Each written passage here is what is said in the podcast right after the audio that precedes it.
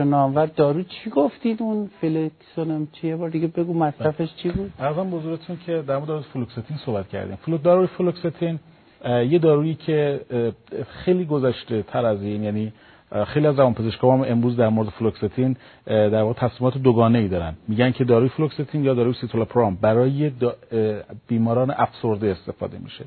اما این دارو امروز برای بیماران انورکسیا نروزا و بولیمیا هم خواستگاه خوبی داره و روانپزشک می‌تونه این دارو رو برای اون استفاده بکنه. مثل داروی آسپرین که یه زمانی خاصیت ضد درد داشت ضد التهاب داشت زمان... با گذشت زمان تغییر پیدا کرد و دیدن که این می‌تونه در واقع رقیق کننده عروق باشه خون باشه. داروی فلوکستین رو اگر پزشک معالج تجویز بکنه و اگر روان پزشک تجویز بکنه هیچ اشکالی هم نداره. اشکال به اینه که خودسرانه نباشه. آره. اگر فلوکستین رو برای لاغری استفاده بکنن فردی که فکر می‌کنه چون داروی ضد اشتهاست یا کم کننده اشتهاست حتما مضر خواهد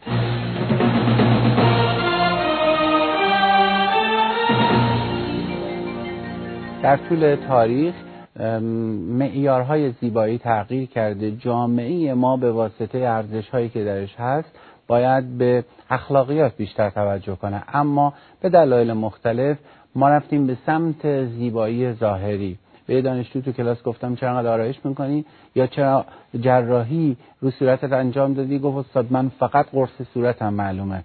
پس باید تا اونجایی که می‌تونم به بینی گونه ها و چشمم برسم تا بیشتر دیده بشم.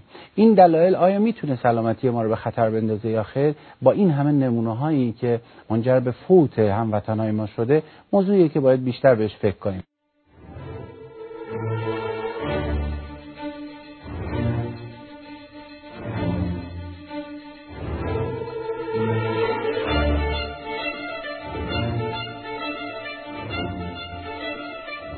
آقای دکتر نامور شروع می‌کنیم که چه کاری باید انجام داد که مردم بپذیرن و کمتر این آسیب رو داشته باشیم؟